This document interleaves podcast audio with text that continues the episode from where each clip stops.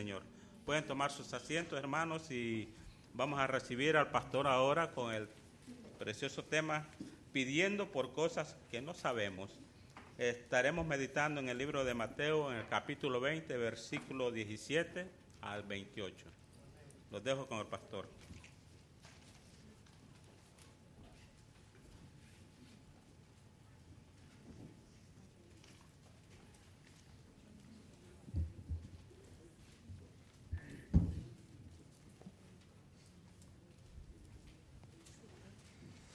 Muy buenos días, hermanos. El, uh,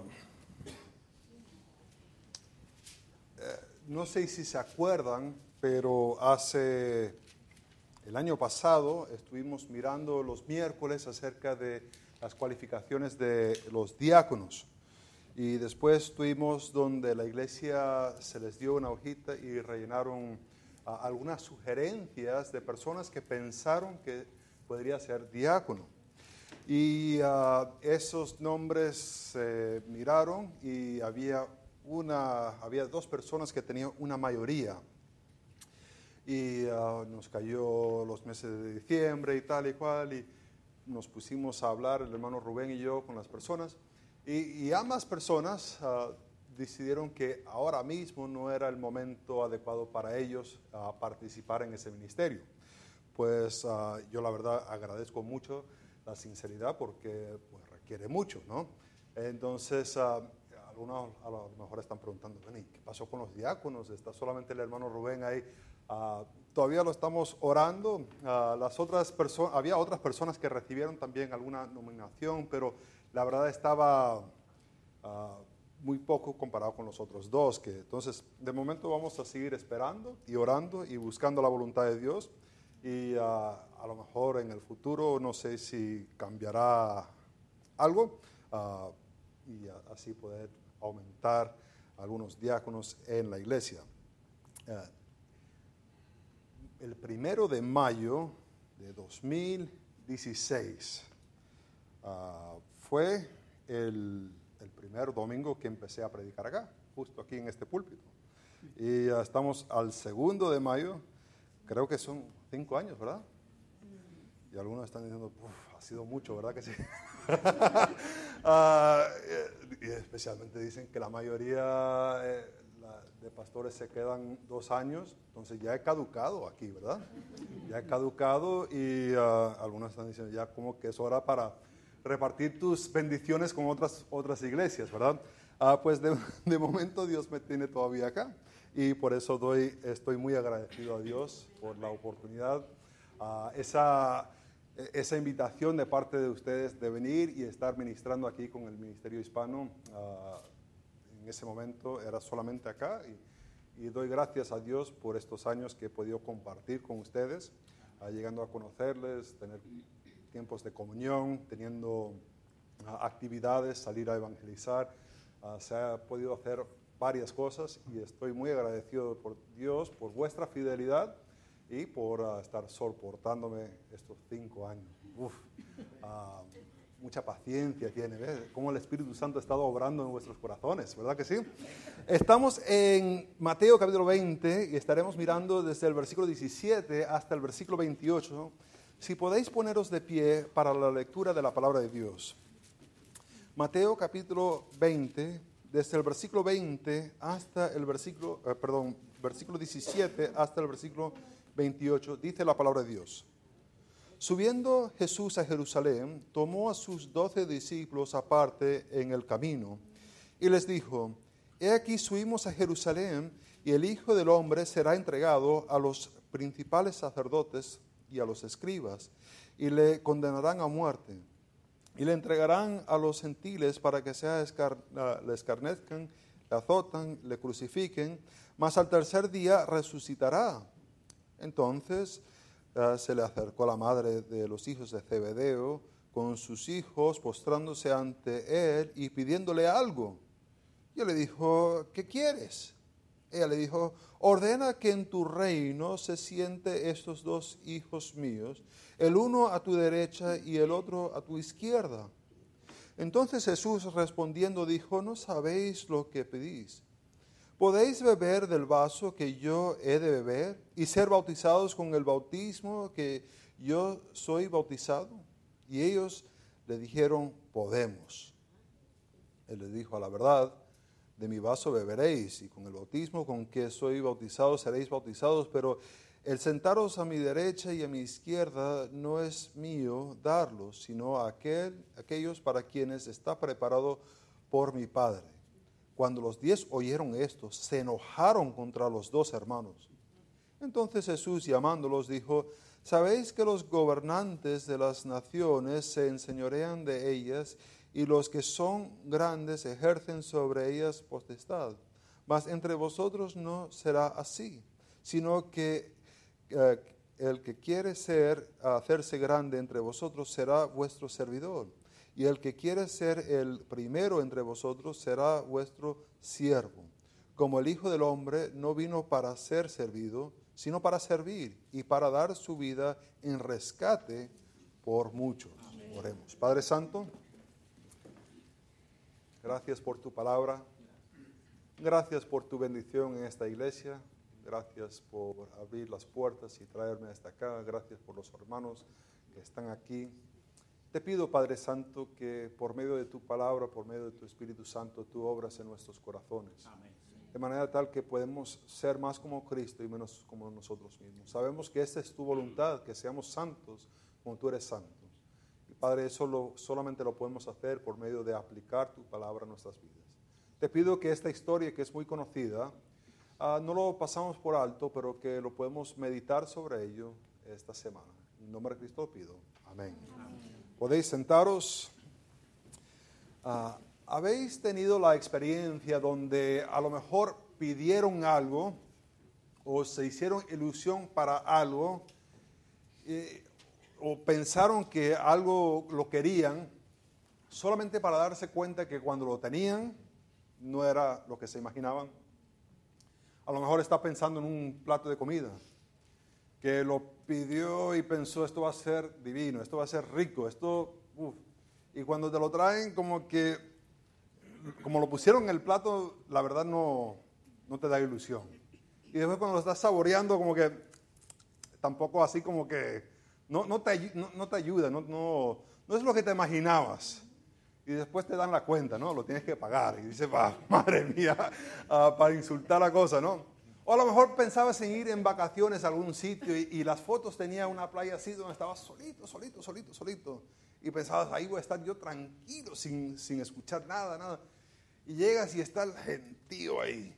Y no hay dónde poner la toalla ni nada. Está así de personas. Y uno dice, madre mía, Ah, pensaba yo que esto iba a ser algo tranquilo, donde podía descansar y, en verdad lo que es ah, agobia con toda esta gente. Eh, a veces pedimos cosas que no, no, en verdad no entendemos las implicaciones de las, lo que va con ese pedido. Vemos aquí en este contexto donde Jesús está en camino hacia Jerusalén. Se había parado en el otro lado del Jordán, había hecho algunos milagros, había enseñado un poquito, había hablado de unas parábolas, pero eh, está siguiendo su camino y, vemos que están casi llegando a Jerusalén, ya parece que están llegando a, Jerusalén y Jesús les va a hablar de qué es la implicación de ser un cristiano, qué es ser un seguidor de Cristo, cómo, parece esto en la vida cotidiana el ser cristiano. Muchos dicen, soy cristiano. Dices, ah, ¿crees en Dios? Sí, sí, yo soy cristiano desde nacimiento. Pero ¿qué significa en verdad el ser cristiano, el ser como Cristo? ¿Qué significa que el Espíritu Santo está obrando dentro de aquellas personas que han aceptado a Cristo como su Salvador y lo está transformando a la imagen de Cristo? ¿Qué parece eso? Ah, ¿Nos está haciendo todos parecer como un judío? ¿E-, ¿Es esa la idea? ¿Es esa la imagen de Jesús? No se está hablando de algo físico, sino una característica espiritual que concuerda con la persona de Jesús. Ahora, vemos que Jesús va a establecer el estándar de qué se parece como Cristo, qué es ser un cristiano. ¿Cuál es ese estándar? Y lo vemos en el versículo 17 al versículo 19. Vemos en estos versículos que ah, Jesús está subiendo, subiendo Jesús a Jerusalén. E, está en ese caminar para subir. Jerusalén queda encima de un monte, entonces Ah, no importa de dónde vienes, al llegar a Jerusalén tienes que subir. Da igual si vienes del sur, del norte, del este, del oeste, tienes que subir a Jerusalén. Y en este aspecto tiene esta idea de que está subiendo ya para llegar a la cima, entonces ya está próximo. Y en esto de estar próximo a la ciudad, eh, él toma sus doce discípulos y los toma aparte. Ahora, hemos visto que ha estado con una multitud de personas. Ha estado en una multitud, pero ahora parece que se quiere aislar un poco para hablar con ellos de una manera bastante privada. Y lo está apartando en el, en el camino. Ah, esta palabra tiene la idea de, un camino que se puede ah, caminar, ¿verdad? Una villa, por, por, decirlo así, pero también tiene la idea de estar encaminado o estar yendo hacia una cierta dirección. Entonces está él en dirección para subir a Jerusalén y casi como ya sabemos más o menos la historia de cómo va a transcurrir, en verdad no solamente está subiendo a Jerusalén, pero se está subiendo, se está acercando para subirse en la cruz también. No es solamente de llegar hasta Jerusalén y ahí estar y festejar, etcétera, como están haciendo los demás, pero el subir también implica el subir a la cruz. Cada paso que está tomando cerca de Jerusalén es un paso más cerca a su muerte. Y, quiere hablar con sus discípulos de una manera más privada y, y dice el versículo 18, y aquí subimos a Jerusalén y el Hijo del Hombre será entregado a los principales sacerdotes y a los escribas y le condenarán a muerte. Ah, qué cosa. Vemos que hay dos grupos de personas aquí en el versículo 18 y versículo 19. Pero lo interesante es que en el primero, en el versículo 18, Él será entregado, que en cierta manera e, es Dios que lo está entregando por nuestros pecados. Sabemos eso teológicamente. Pero también sabemos que habrá algún discípulo que lo va a entregar, que lo va a traicionar. Por tanto, cada paso que está tomando está más cerca de una traición que uno de sus discípulos, uno que él había escogido, uno que él tenía a su lado, que ha dejado mirar, que está ahora mismo hablando con ellos, es que lo va a entregar. Y al entregarlo, se va a entregar es a los sacerdotes y a los escribas aquellas personas que son religiosos, aquellas personas que supuestamente buscan adorar a Dios, supuestamente están dedicados toda su carrera, toda su vida a, conocer y alabar y adorar a Dios y ayudar a otras personas a hacer lo mismo. Pero en vez de ayudar a hacer personas a adorar a Dios, lo que van a buscar es hacer que personas crucifiquen a Dios. Es lo que dice el versículo. Porque lo van a entregar, versículo, entonces tenemos por una parte los judíos, pero por otra parte, versículo 19, tenemos ahora los gentiles que los judíos van a entregarlo a los gentiles ah, para burlarse de él, para burlarse de Jesús. ¿Se imagina? Para azotarle, para crucificarle. Más al tercer día resucitará. Ahí está lo que se va a hacer, lo que va a hacer los gentiles. E, es como, como que es una cosa mala que te mate tu propia gente pero que tu propia gente te entregue a otra persona para que te mate, como que es un poquito peor, ¿verdad? Como, que eh, insulta, pero como que insulta más hacer lo, otro, ¿verdad? Y es lo que van a hacer. Y, dice aquí en estos versículos que va, eh, está yendo para ser crucificado. Vemos aquí la perspectiva de, Jesús, es ah, que, va a morir. Y él está, sabe de esto. No, es que eh, no es que no sabe lo que va a pasar, no es que está caminando tontamente para Jerusalén y, de repente se encuentra con una gente que lo quiere matar y dice, ay, pero no sabía y si hubiera, si, supe esto, hubiera dado, ido para otro sitio. Él está al tanto eh, específicamente lo que va a ocurrir. Y podemos decir, a lo mejor, pues, él yendo a la cruz, pues ah, es natural para él, porque él sabe que va a resucitar. Él sabe, ve lo que dice ahí. Eh, eh, es más, ah, como son los verbos, el verbo principal aquí es el, ah, el, más el tercer día resucitará. Ahí está el verbo principal. Ahora, a lo mejor como él sabe esto, a lo mejor piensan, pues es natural que él vaya y muera por nuestros pecados. Pero nosotros también sabemos que nos toca morir y sabemos que los que han puesto su fe en Jesucristo tienen una esperanza, ¿verdad? Primera de Corintios capítulo 15, del 12 al 19. Pablo hace un argumento en 1 Corintios capítulo 15, del 12 al, al, 19, hace un argumento acerca de que las personas que han puesto su fe en Jesucristo tienen esperanza. Pero si Cristo no resucitó, pues tienen una esperanza muerta, ¿verdad? Ahora, eh, Jesús está poniendo el estándar y el estándar aquí no es una estándar uh, hipotética.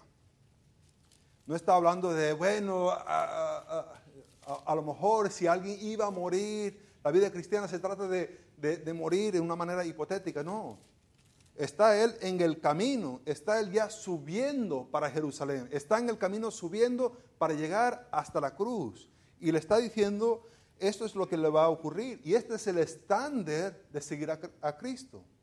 El tomar su cruz y ir en pos de Él. No está hablando hipotéticamente. Y a lo mejor para nosotros el decir, pues hay que tomar la cruz de Cristo y ir en pos de Él, pues se nos hace muy fácil.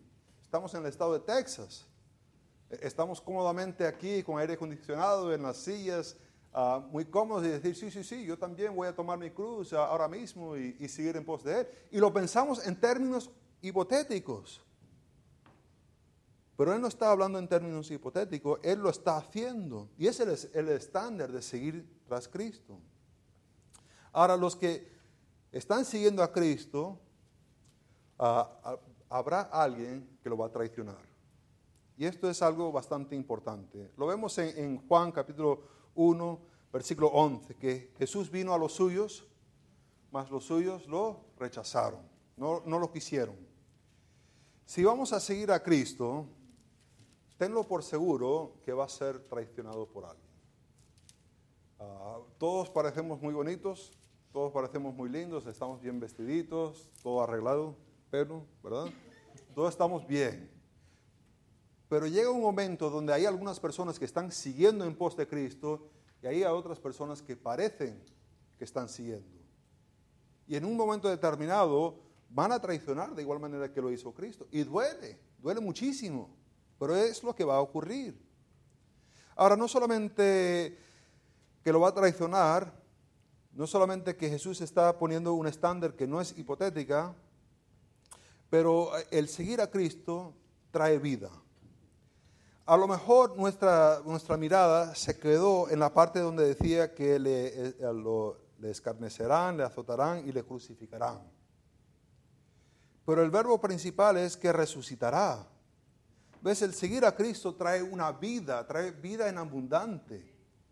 Pero muchas veces nuestros ojos se quedan solamente en la parte oscura, ¿no? la, parte difícil. Y decimos, esto de seguir a Cristo no sé si lo puedo hacer. El seguir aquí con donde se estén burlando de mí, azotando, crucificando. Vamos, que crucificar parece algo ya fin, ¿verdad? No, no, bueno, yo no conozco a nadie que ha sido crucificado, pero yo me imagino que si alguien lo crucifica no se levanta de ahí. Pero el seguir a Cristo trae vida. Va a ser levantado, va a resucitar.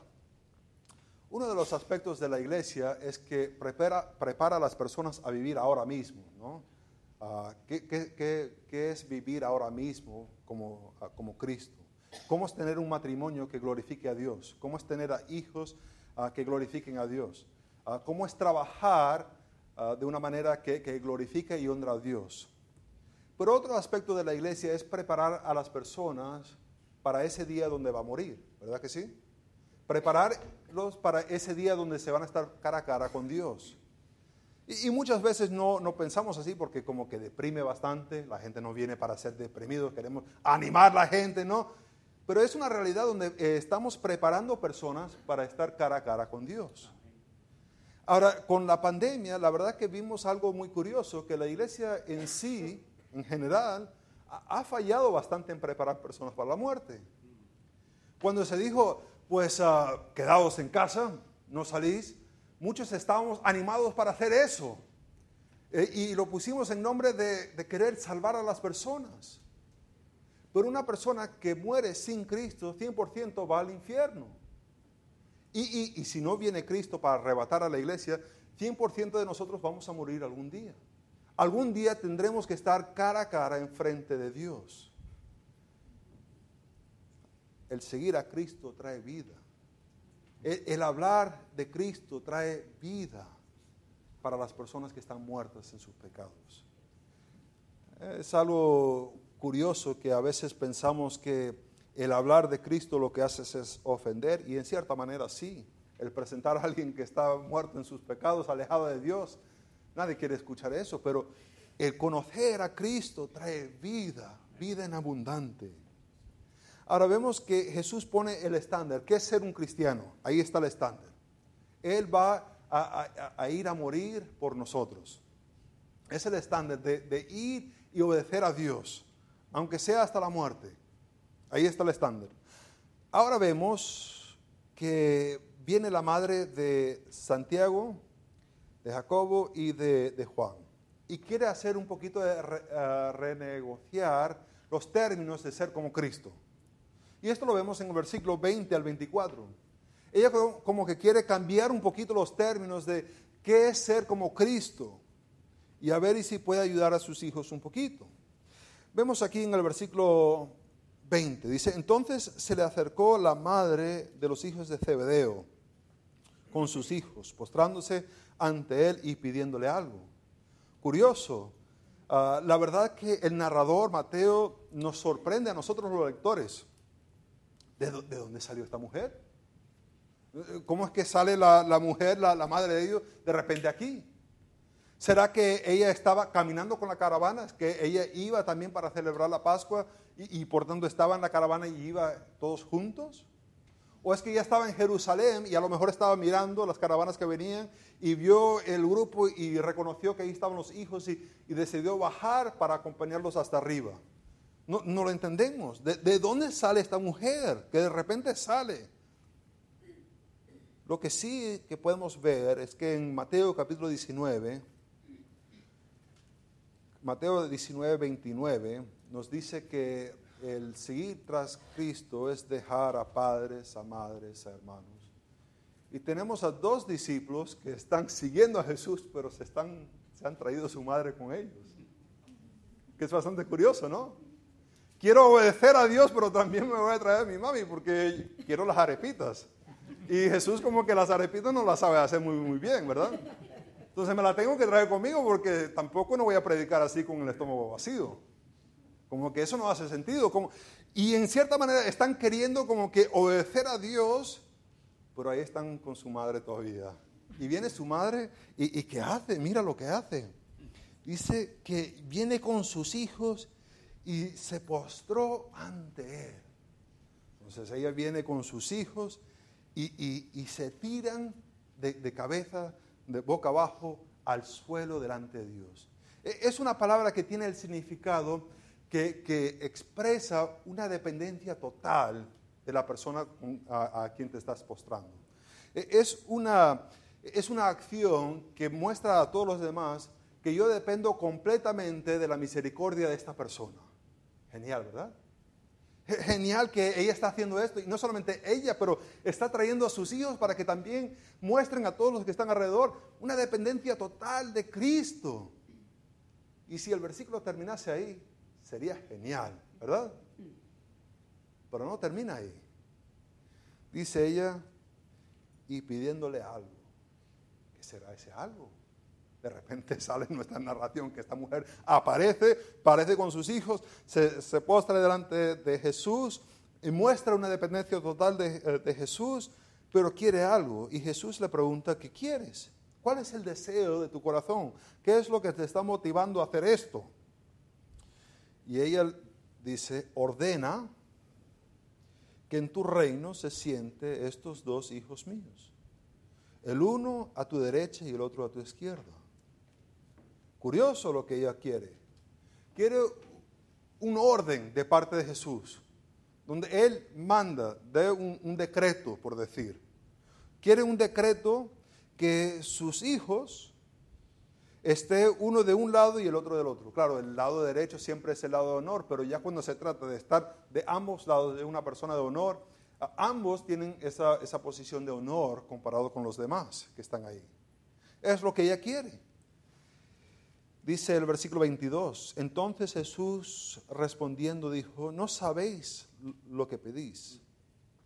¿podéis beber del vaso que he de beber y ser bautizados con el bautismo que yo soy bautizado?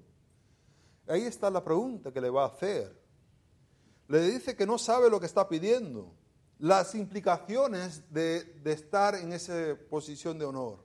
No sabe lo que ha puesto a, sus hijos ahí para, para recibir. Están ellos y usa una metáfora, usa una, figura de expresión de poder beber del mismo vaso. Ah, ¿Podéis hacer lo mismo que yo? Es la pregunta. Y, lo curioso aquí es que no responde la madre, sino que dice, ellos le dijeron, podemos, podemos. Como que no se ponen a pensar ni por un momento, ¿en verdad puedo yo hacer esto? Ni, ni por un momento se, se ponen a pensar, a meditar sobre esto como que mejor no. No, están ellos ya listos. Casi como que da la implicación que ellos están involucrados con la conversación con su madre, porque ya están listos para responder. Ahora, cuando miramos esto, la, respuesta de los otros discípulos es bastante, eh, ah, perdón, el versículo 23 dice, a la verdad mi vaso beberéis y con mi bautismo yo soy bautizado, seréis bautizados, pero el sentaros a mi derecha y mi izquierda ah, no es mío para darlo, sino aquellos que quienes preparado por mi Padre. Ellos tendrán que beber, el seguir en pos de Cristo tendrán que beber del mismo vaso, tendrán que participar en los sufrimientos de Cristo, de igual. Pero el dar el honor, hay un plan soberano de parte de Dios para quien está desarrollado eso, y no es para Jesús hacerlo. Versículo 24 dice, cuando los diez oyeron esto, se enojaron contra sus hermanos, contra los dos hermanos, perdón, contra los dos hermanos se enojaron.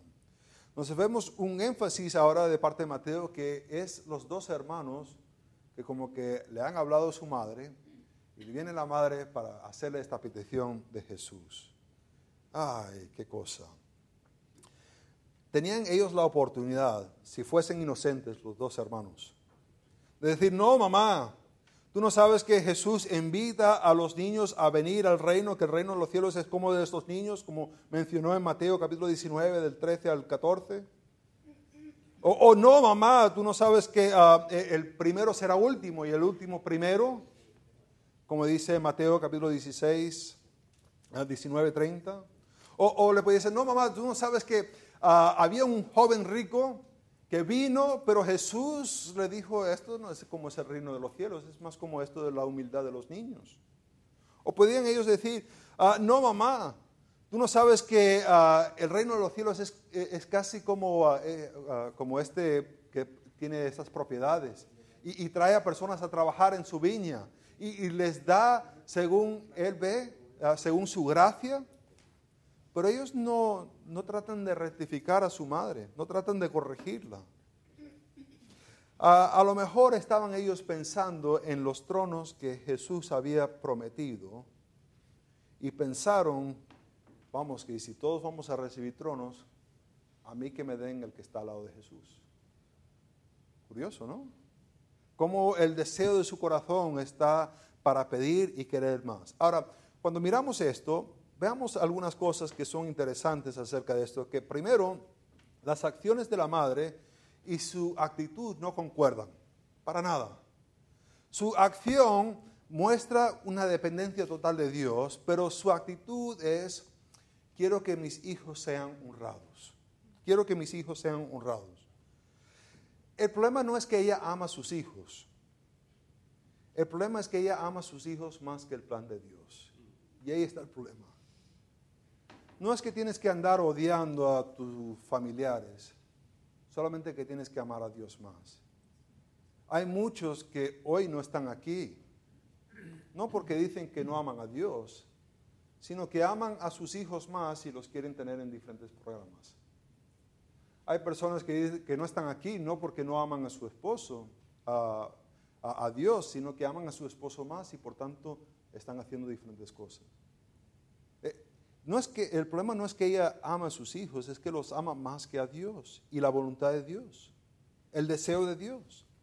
Ahora, y ella trata de asegurarse que ellos van a recibir gloria sin sufrimiento. Ella no sabe cómo va a terminar la vida de ellos, de los hijos.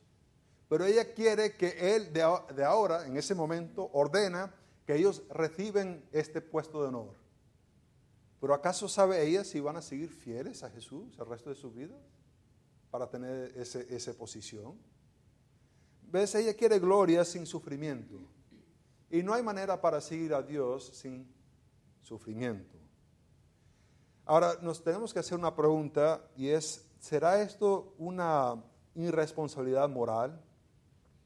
Por ejemplo, si vamos a Filipenses capítulo 1, vamos allá un momentico. Filipenses capítulo 1, Pablo está hablando de, Cristo y de, de seguir a Cristo y dice en el versículo 29, porque a vosotros os es concedido a causa de Cristo, no solo que creéis en Él, sino que también padezcáis por Él. No es una irresponsabilidad moral invitarle a personas a seguir a Cristo sabiendo que van a sufrir. ¿No, ¿No, será eso como que odiar a la persona en vez de amarlo?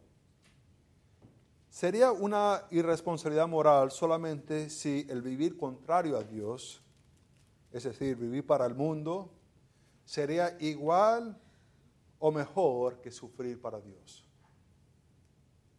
Y ahí está la pregunta que uno se tiene que hacer.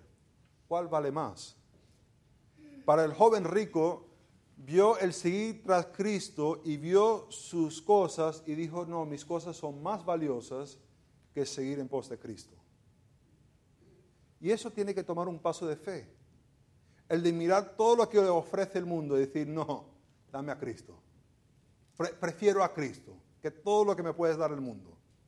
Requiere un paso de fe y la verdad es que muchos no están preparados para tomar ese paso de fe.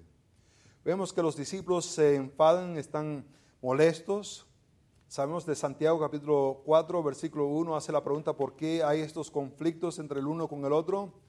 Y es por, ah, porque hay diferentes pasiones. Aquí estos dos hermanos desean honor y ese honor choca con el honor que quieren los otros discípulos y por tanto hay un conflicto que ocurre.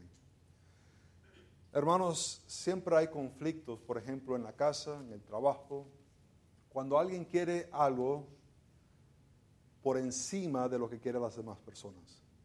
Cuando mi orgullo dice, yo quiero yo quiero descansar ahora, yo quiero ver el televisor ahora y este niño quiere ver caricaturas, o a este tiene que cambiarle el pañal, o hay que cocinar, o hay que...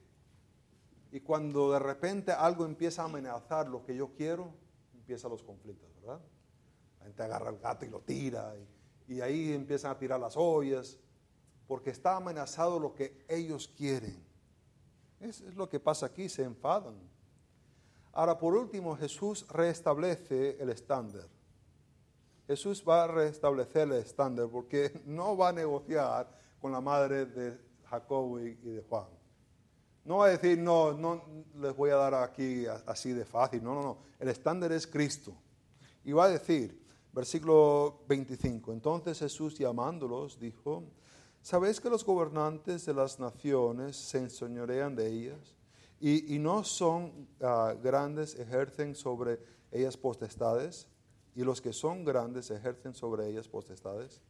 Mas entre vosotros no será así.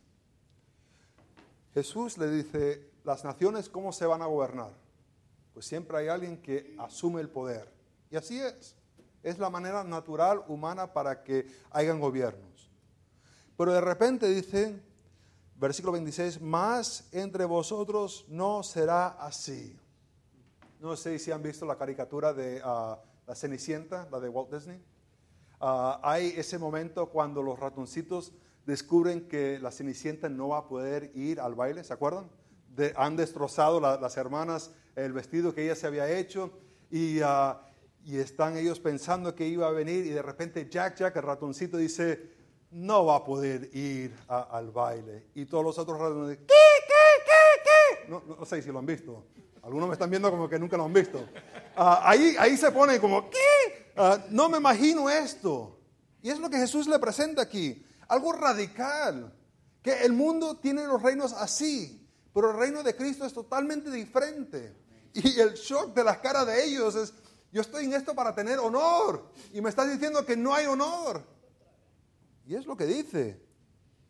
Dice, el hacerse, eh, sino que el querer hacerse grande entre vosotros será vuestro siervo, servidor. Y el que quiere ser el primero entre vosotros será vuestro siervo. Es la palabra para esclavo. Es una palabra más bajo que servidor. El ser grande, el ser primero, requiere el ser el esclavo. Y dice, como el Hijo del Hombre. No está diciéndoles hacer algo que Él no está haciendo o que Él hizo. Está animando a las personas a seguir en pos de Él. De igual manera como Cristo vino y dice, ah, no vino para ser servido, sino para servir y para dar su vida en rescate por muchos.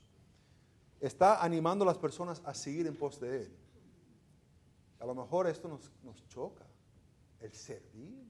Yo no he estudiado todos estos años para andar sirviendo.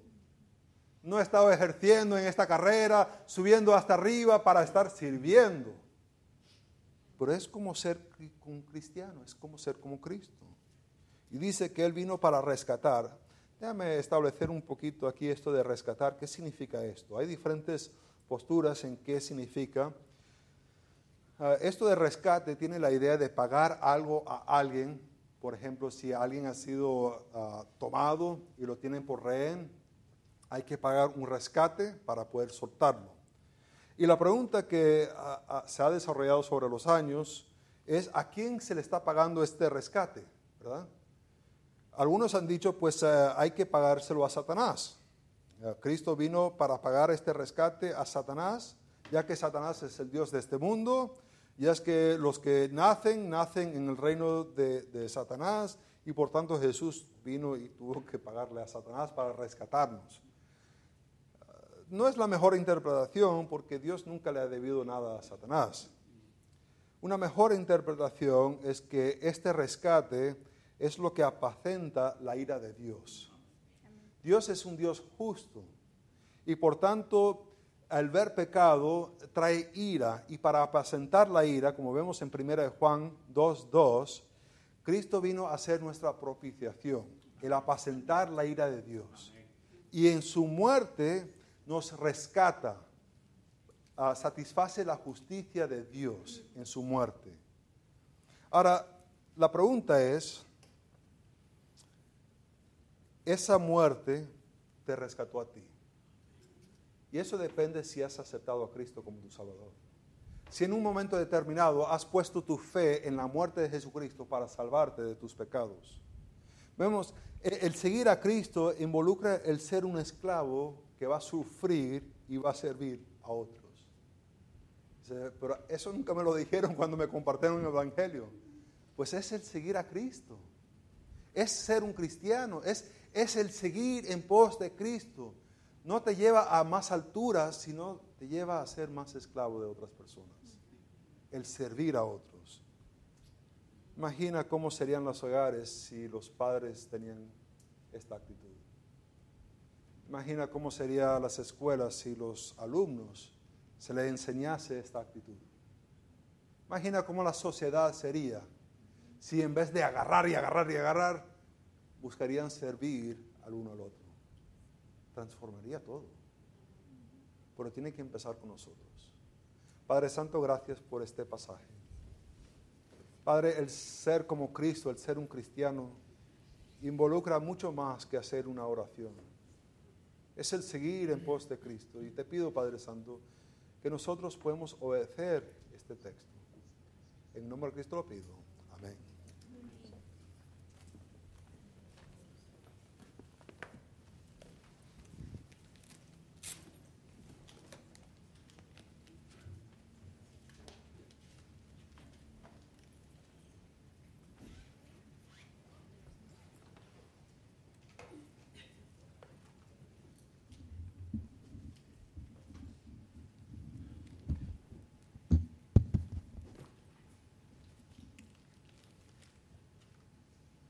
Pastor terminó con la pregunta, ¿Esa muerte te rescató? Es una pregunta para todos. Yo sé la respuesta para mí, pero no sé la suya. Yo espero que, que así sea, ¿verdad? También dijo, ser cristiano es servir a otros. Algo que no es tan fácil muchas veces, ¿verdad? Pero es algo que el Señor nos quiere que aprendamos a hacerlo.